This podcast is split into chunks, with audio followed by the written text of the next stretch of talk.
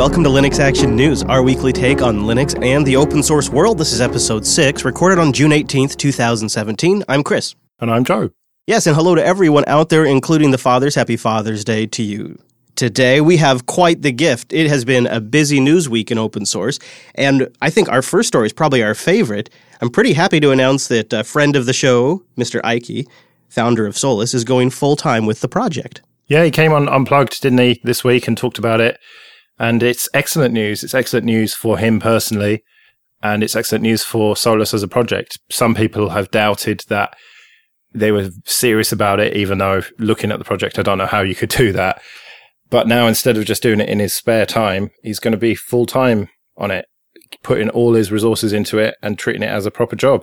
And so he's relying on Patreon to do that. So he's taking a pay cut, but it's got to be good news for Solus. And I think the wider Linux ecosystem, certainly the desktop ecosystem, because it's going to drive more competition. Yep, I think that's exactly why we both thought it was a good idea to put it right here. Is as two desktop Linux users, we're very excited to see the competition step up a notch, and it's going to be great for everybody. Yeah, and it's probably going to accelerate the KDE version, which you know is coming. We're going to get a KDE ISO sooner or later, Plasma Desktop, and it just means that his plan to move to Qt and everything is going to be accelerated, because it's amazing how much work him and the other guys on the team get done part-time. So now, in a few weeks when he goes full-time on it, I think it's just going to accelerate, and it's going to be unbelievable development pace. I think a lot of projects have been working hard. In fact, we have some release news to get through, starting with Debian 9 Stretch. Released yesterday, after 26 months of development, Debian presents the new stable version 9, codenamed Stretch, which is going to be supported for the next 5 years. Yeah, after 26 months, it's finally ready. And there's some good stuff in here. If you install it, it's not that much different from 8. But if you look at the release notes, you find that they have done a lot of stuff here. And I think one of the most important ones is the reproducible builds project.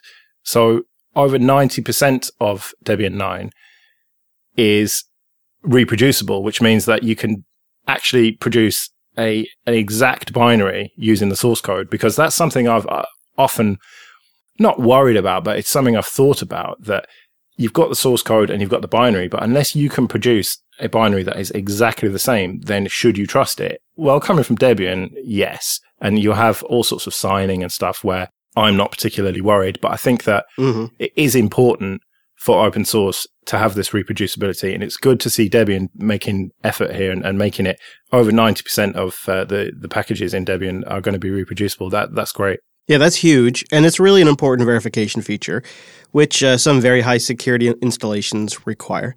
Also, kind of notable, I think they made the big first switch to the modern branch of GNU PG in this version of Debian, so that's also kind of a nice security improvement. And of course, for us desktop users, Firefox and Thunderbird are officially back in Stretch. They are replacing the debranded versions of Iceweasel and IceDove. Yeah, it's good that they finally sorted that out. They sorted it out a while back, but now we've got a proper release with it. Hopefully we can just put that stuff behind us now. And speaking of Debian 9, Tails 3.0 is out this week, which is based on Stretch. Yeah, which is the ultimate privacy distro, isn't it? They really are stepping it up too. So they have something they've been working on hard for a while. I think like 3 years in the making is Tails Greeter, which is an application that configures Tails at startup, and it's been completely redesigned for ease of use. Now, the whole idea with Tails is to give users a secure out-of-the-box experience that supports encrypted storage, GPG, all of the features you might want for online banking, cryptocurrency, or if you're just a little paranoid. And now they're trying to bridge that gap with things like the Greeter and other features like polishing their GNOME desktop that make it just basically a usable desktop distro now. Yeah, and of course Tor, we can't forget that. That's one of the major selling points here, that all the traffic is routed through Tor. Yeah, and they make it really easy to use proxy services and set up VPNs. It's pretty nice. So it's got Tor Browser 7.01, which is based on Firefox 52, which is kind of nice because that's a long-term support version of 52. Yeah, they call it ESR, don't they? Extended Support Release. Yeah, extended support release. And there's also one caveat with Tails 3.0. This is the version they've dropped 32-bit support, so older machines kind of out of the picture. It's going to only work on 64-bit systems. But to be fair, is GNOME going to work on a 32-bit only system? Not very well. Probably not. There's also one other gotcha, and it doesn't apply across the board, but Tails is failing to start on some computers with Intel graphics. And there's a link in the show notes about that. Yeah, and it's pretty picky about what USB sticks it will work on. It didn't work on my USB 3 SanDisk one because they apparently can't be trusted. But then I tried another USB 2 one and waited for it to DD and waited for it to boot. Yeah. And that worked fine. Yeah. Congratulations. You have met bug 12696 in their database, which is something wrong with detecting, with working with some types of USB media. And did you get the error skipping non-removable device or something to that degree? Because there is a workaround. No, I can't remember what it was now. I think it was just sort of a black screen in the end. Okay. You might check in the known issues section. There is a workaround you can use, a little Perl magic, and for some reason, I guess it opens up more USB sticks. Okay. But the big question here is, are we actually going to use this for anything? I'm happy enough with a standard Zubuntu desktop that's fully up to date to do my online banking. I don't have any real need for Tor apart from a bit of testing. Is it something that you're going to use? Because for me, I've tested it out and it's good to know it's there, but personally, I can't see myself using it. If I was still in the position of owning a lot of Bitcoin, and I mean a lot, and I wanted to move large amounts around or something like that, I could see myself booting this up in a virtual environment or having a computer dedicated to certain types of communication.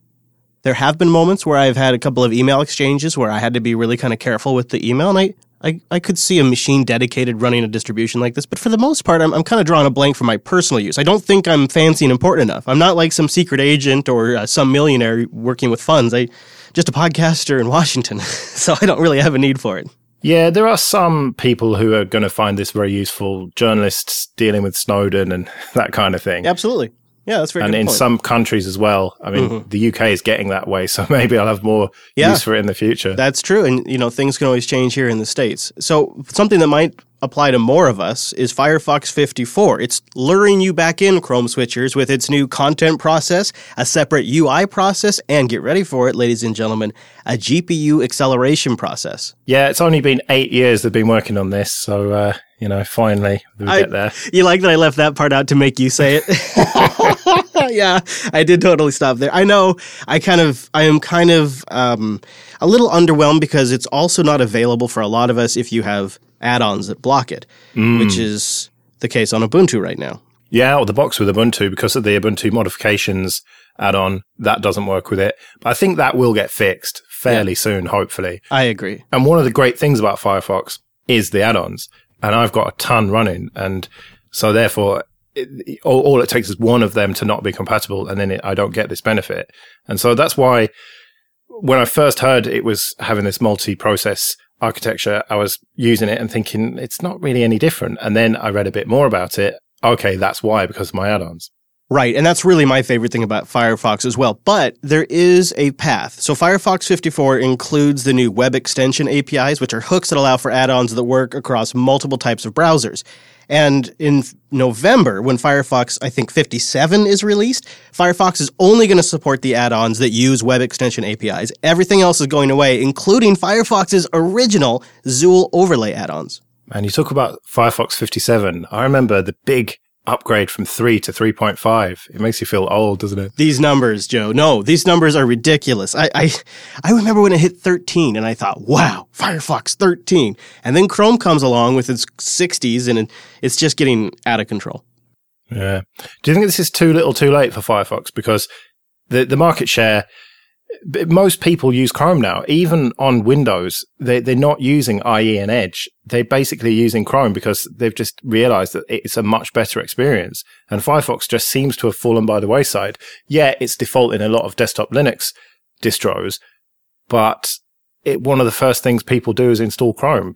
Presumably, that's one of the first things you do when you install a distro. Admittedly, yes. And I think it's going to be that way for a while. I don't think it's ever too late. It's not like the web's going anywhere, and Chrome's not getting any smaller. And Firefox can just keep chipping away at this, and it could end up being the iPhone-Android situation where a smaller percentage of the market is on iPhone, but generally those consumers are more appealing to developers, so they release on the iOS platform first. Something like that could happen with the Firefox Chrome situation, where Chrome ends up being the vast majority, but Firefox walks away with a solid 20% maybe. I'm totally making up numbers here. But you see how there could be a bit of victory for Firefox without having to be the king.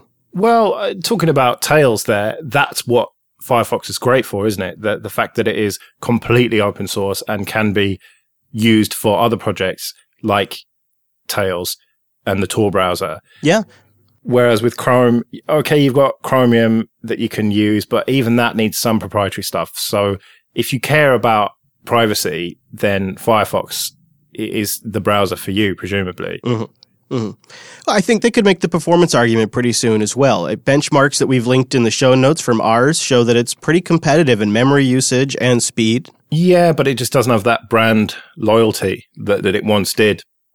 It was once upon a time before Chrome came along. It was just huge, wasn't it? It was starting to seriously compete with Internet Explorer, whereas now, you know, Chrome's taken over. I think it was a few weeks ago there was that Chrome has won post. Yeah. Well, I kind of feel optimistic if they just keep going in this direction. But there is also just a bit of housekeeping with the 54 release. Mozilla has shut down the Aurora release channel instead of a four-stage release pipeline where they have nightly, Aurora, beta, and then stable. Firefox will now just jump from nightly to the beta channel, cleaning things up a little bit. Yeah, simplifying things. I'm not going to miss it personally. Maybe some people will, but if it lets them concentrate more on things like this multi-process stuff, then I'm all for it. Yeah, it's more straightforward. To be honest with you, I always found it a little confusing as an outsider. I thought it was a little excessive. I could see needing a channel like that internally, but for the public testing, it seemed too much. Keep it simple with DigitalOcean. Go to DigitalOcean.com and use the promo code Here's the Thing after you've created your account. You hit that, it applies to your account, and you get a $10 credit. DigitalOcean is a simple, fast, easy way to spin up a Linux system on a great infrastructure. You can get deployed within seconds. All systems use SSD, from the itty-bitties to the huge, ginormous monster systems. They have super fast lightning network up to 40 gigabits into the hypervisors with data centers all over the world, a simple, intuitive API to work with it, storage you can attach easily. And one of my favorite features with DigitalOcean is their documentation. They have a lot of one-click deployment open source projects, but then, of course, you start using these things and they're awesome. You want to take it a little further. Here's one they've just posted recently. It really would work on any Ubuntu system. It's a tutorial on how to enable SFTP without shell access on Ubuntu 16.04. Go take advantage of that. Go to DigitalOcean.com, and if you create an account, use our promo code Here's the Thing, DigitalOcean.com, promo code Here's the Thing, great cloud servers in 55 seconds or less. DigitalOcean.com, promo code Here's the Thing.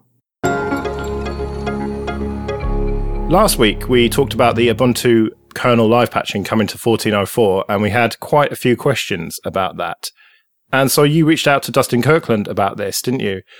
And he got back with some very thorough answers. Yeah, he sure did. So Dustin Kirkland's the Ubuntu product and strategy guy at Canonical, and also I think one of the main people behind Live Patch, because I chatted with him right when it came out. So I knew he would be the guy to ask. And Joe, you really stumped me. You said, well, what happens if, say, you've been running for 8 to 9 months with live patches coming in, you've never rebooted your system, and the power goes out, or your system crashes and reboots? Are all those patches reinstalled, or do you boot up with a vulnerable kernel again? And so Dustin's response kind of broke down in two ways. He said, first of all, they release an Ubuntu kernel update every 3 weeks, like clockwork. So if you install that kernel patch every 3 weeks, you get all of the updates.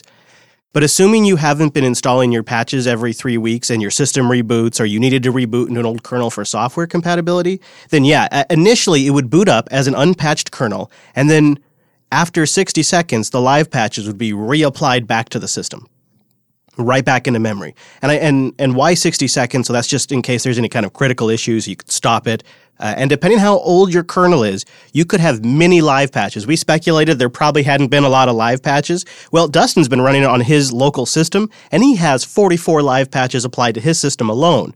Yeah, and he said that there have been hundreds to date, because we speculated there were only a few, as you say, but no, there have been hundreds. Yeah, it's fascinating the way this system works, and I was confused. It's like, how are you doing this? Are you delivering these as apt packages? Are they available to my package manager? Can I uninstall them? And it's the patches that they release as a standard release every 3 weeks, those come down as standard app packages. But the live kernel patches are being delivered with Snap. Yeah, which we shouldn't be surprised about, given that that is what Canonical is putting most of their resources into, seemingly, these days. Yeah, but talk about a real dogfooding experience here. I mean, this has got to be one of the most critical ways they could use Snap packages, if there was one. And in scale, that's a pretty big testament to Snap packages. Yeah, and the fact that they rolled it out in production to anyone who wants it means that they must be confident with it.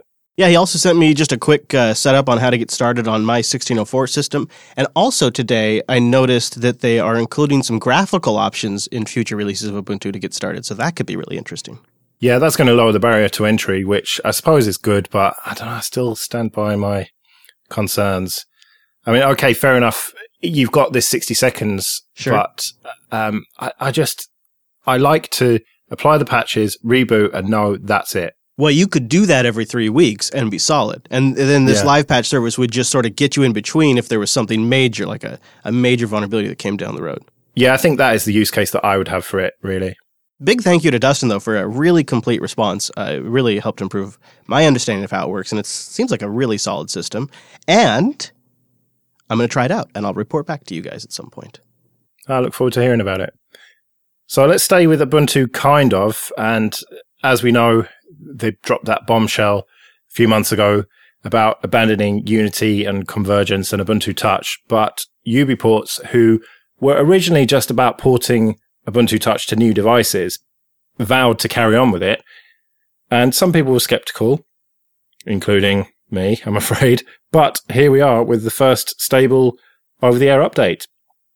And I've tried it out on a Nexus 5, and I must say, it's working pretty well. I don't know if that's where Ubuntu was just before it was axed, shut down, or whether it's the work of the UbiPorts guys, because I'd seen it coming, so I'd kind of lost interest in Ubuntu Touch, to be honest. Whereas now, my interest has ramped up, definitely, with this OTA, and they're calling it stable. And from my brief testing of it today, I think it's fair to call it stable. You know, Joe, I think it's a little of both. Reading the release notes, it seems like a lot of hard work has gone into this, and they've implemented some new features, like the Open Store. Have you had a chance to look at that? Yeah, I had a quick look at it. One thing that jumped out at me is you don't need an account to install apps. You can just open it up and just start installing stuff, which I think is great. That was always a bit of an annoyance before, having to create an Ubuntu account and give them my email address and everything. Whereas now, just open up Open Store and start installing stuff. Wow, that is really impressive. Big tip of the hat. And I'm sure, things could always change, but that's nice just to be able to get started. Also, speaking of just being able to get started, a terminal and a file browser are now pre-installed. It's the little things. Yeah, and the terminal, I took some photos and then SCP'd them up to another machine, worked absolutely perfectly. And it's so refreshing to have a proper Linux box in your hand rather than trying to install apps and try and hack things to get a proper terminal going.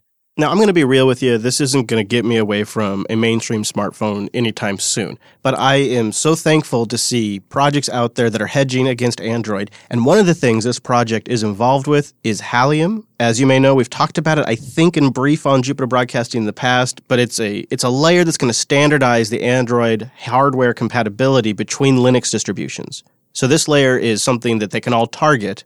And it solves the problem that Android device drivers can't be used natively in a regular Linux system. Yeah, it aims to deduplicate effort, doesn't it? Whereas you had all these projects doing the same thing. Now they've decided to get together, like Plasma Mobile, for example. And so it's good to see that is actually coming along now. Yeah, the Plasma Mobile folks showed off Plasma Mobile running on a Fairphone 2 using that Halium intermediary layer. Today, I think, or yesterday. So it's getting pretty close. And that's, if nothing else, something that's going to be benefiting a lot of open source projects. Yeah, and something else that's interesting in this announcement is they're talking about Anbox, which is a way to run Android apps on Linux, and they accept. It's really good to see that, unlike Canonical, UbiPorts accept that it is very important for them to be able to run Android apps on Ubuntu. Well, it's UbiPorts. That's another thing. They don't know what to call it, but we'll get to that. Yeah, that's up in the air for now. Anbox, though, does look interesting. They compare it to Wine for Linux, and they say it's probably not going to be the same, but they believe apps like WhatsApp, Snapchat, and Netflix may be usable in Anbox, which that would be great for the platform. That seems very ambitious, given that they're going to have to rely on Google Play services and stuff, so they're going to have to get that stuff going. Uh-huh. But at least they're thinking about this stuff. And it's something that, I don't know, was it arrogance of Canonical to not consider Android compatibility? Because if you look at something like Sailfish, that has got it. Tizen has got it to some degree.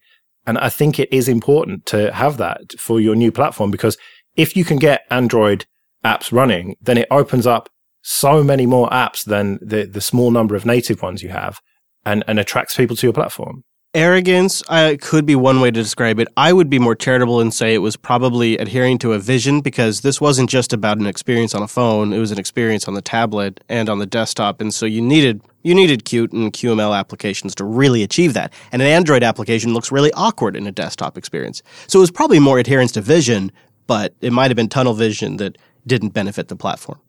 Yeah, I suppose so. And they talk about Unity, which is YUNIT. So unit. I think it's supposed to be Unity, but it's a stupid name anyway. And that's the fork of the desktop version of Unity. And they had originally said they were going to be working with those guys. Well, it doesn't look like much has happened, but they are acknowledging that, and they are looking to work with them in the future so that we'll get proper convergence. I mean, it's remarkable to me how far they've come in a few short months compared to where Canonical got with it. I suppose they've got the building blocks there already, and they seem to be really going for it. And we've seen Firefox OS die. We've seen Sailfish not doing brilliantly. Tizen is kind of ticking along. And it's good to see a proper GNU/Linux phone, you know, rather than Android, which is becoming more and more proprietary. It'd just be nice to have an alternative. And they say that we don't need to compete with Android because we're not a big company. We don't have a huge staff to pay and all that stuff. So they're just going to make something that is good, and hopefully people will come and use it. It's also about enabling older devices. Your Nexus 5, for example, perfectly good phone. Google's not really interested in maintaining that anymore. Why not throw something like this on there and get another year or two of value out of it? Or even if you got another 9 to 10 months of value out of it, you have a file browser, you have a web browser, you have a terminal. It's now useful. Well, I don't know. You still have got Lineage available for it and a bunch of other ROMs, so I'd probably be more inclined to do that if I needed to use this as a daily driver. It's just your use case and your preference, I think, and it's just nice to have another option for hardware that's still perfectly good, but the rest of the industry has moved on from. Yeah. Yeah, I really do hope that UbiPorts continues. I wasn't optimistic, whereas now they've proven me wrong on that, so I really hope they continue to do so and drive it forward. And I think sometimes it needs a big shock to shake things up, doesn't it? And change the perspective on things. And hopefully they're going to be the people to do it. I agree. And speaking of big shocks, the last release of FreeNAS was a big shock, and the project made an about-face and went back to version 9. And now FreeNAS 11 has been released. They've jumped right to FreeNAS 11, and it's based on FreeBSD 11, so it's nice to have those versions match up. Yeah, it's as if they've kind of said, well, let's just forget about 10 and move on to 11. This looks like a hell of a release. It's introducing a new beta version of their administration GUI. So you have the new GUI and you have the old classic one, which is selectable at the login screen. It's based on some AngularJS magic. It looks great with live stats, but that's the least of the story here. I'm very impressed with the team has done. It's really forward-looking. So I think a couple of the big headline features, though, are the new alert services page, which configures the systems to send critical alerts from FreeNAS to other applications like Slack or PagerDuty, AWS's mailing system, HipChat, etc. Mattermost is on the list. That is a forward-looking feature. I'm going to have to be characteristically negative here. Okay. So should it not just be doing one thing really well, Unix style? Should it not just be a really great network-attached storage distro? Does it really need to have all these other features? Well, they're standing on top of a FreeBSD 11 release, which is using ZFS for the file system. So that stuff is pretty rock solid. Well, that explains why when I went to download and install this, I noticed, hang on, it needs 8 gigabytes of RAM. That's the kind of minimum spec for it. Yeah. And so I thought, I'm not going to chuck this on an old box, and I'm definitely not chucking it on my main machine. Yeah, ZFS can use some RAM, especially if you have a lot of storage. Yeah. It just seems overkill for my needs, at least. I think this is much more aimed at enterprise, isn't it? It's definitely getting there. In fact, one of the new features that I thought was really impressive is it can now emulate an S3 server, like an Amazon S3 distributed file system server. It's using the open source Mino project, which provides S3 storage on FreeNAS, so you can then build your cloud, quote-unquote, applications to talk S3, but communicate locally to your FreeNAS server. Oh, so that's going to potentially save you quite a lot of money then. I think that's the idea. And then you build for S3 in mind, you use it locally, and then if it comes time to publish it on AWS, you don't have to really refactor much of your code. It's just sort of change the URLs and you're good to go. That's my assumption. Yeah, as I said, enterprise-level stuff, really. This is not the kind of thing that you're going to download, chuck on an old box and repurpose an old laptop. I think they're trying to do both. They're introducing features that make it easier to host things like Plex and other home user features, but they're also introducing features that make it nicer for developers and business deployments, which, why not? If you have a rock-solid BSD foundation and a rock-solid file system, you really have a lot of latitude there to build features on top of that. I think you might be right. It might be getting to the point where it's too large. But then we have our friends over at OpenMediaVault that have a new release. Yeah, why are we talking about a BSD thing on a Linux show? Let's talk about something that's for proper Linux, based on Debian. So we've got this brand new release of Debian 9 and brand new release of OpenMediaVault, OpenMediaVault 3, based on Debian 8. Yeah. I think that whole transition to systemd kind of took them by surprise, so they had to adapt their backend to systemd, which required a complete refactoring of the backend of OpenMediaVault, I believe. Now, I tried to install this today, right? And you get through the Ncurse's Debian installer, and it gets to a point where it says, you have to pick the disk. Now, I didn't read it properly. It said it's going to use the whole disk, but it did also say that you will confirm at the next screen. So I selected the disk that I wanted, pressed enter, and then suddenly it's installing and destroyed all my partitions. I was like, no. Yikes. Thankfully, that's what that machine is for. It's a test machine. And yeah, I lost my Solus and Kubuntu and a few other. I had a Zubuntu partition that I was using somewhat in production, but there was nothing there that wasn't backed up, put it that way. But it was still kind of annoying that happened. And so then afterwards, I was like, right, I'm not trying you out then. So I haven't actually tried this release out. But it looks like they've improved things, even if it is based on this ancient version of Debian now. Yeah, but these releases of Debian are supported, like I said, for 5 years. And the nice thing about this release is they've added support for extended FAT, which is going to make the next feature even better. They've also improved USB rotational storage device detection. I mention that because that's the very system I'm thinking of using for Angela's OpenMediaVault to rotate a backup off-site between buildings, and you can hook up devices and move them around. She's got an OpenMediaVault 3 installation release candidate, so I got to go over to her house and update that for her. Can't do it over SSH then? Joe, then I would have to open up ports. Come on, Joe. Come on. You know, I could consider doing something like that because they've enabled SSH by default in OpenMediaVault 3. Yeah, which...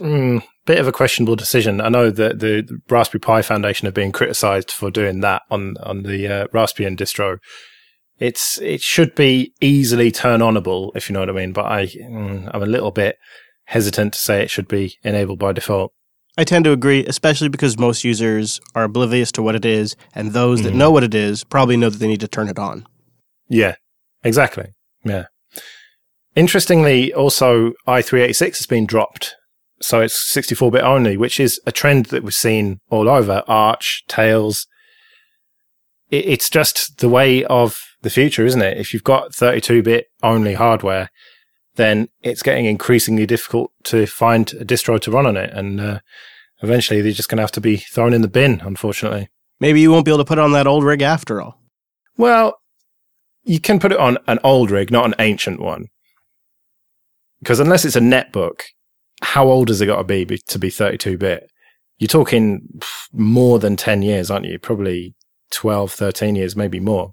You know, Joe, my long years of experience have taught me not to go cheap on the systems I never want to have to futz with. So for Angela's setup, we put a NUC in there and then attached it to a hardware array of disks that have built-in RAID array.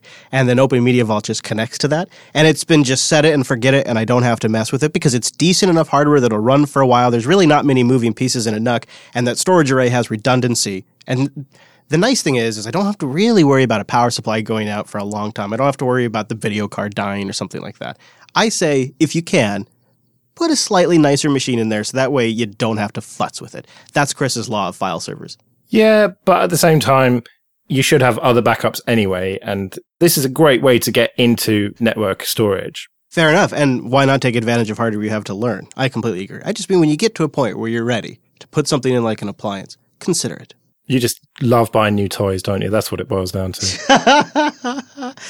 Speaking of new toys, get our show every single Monday. Go to linuxactionnews.com/subscribe for all the ways to get episodes. We also have stickers at linuxactionnews.com/stickers and linuxactionnews.com/contact for ways to get in touch with us.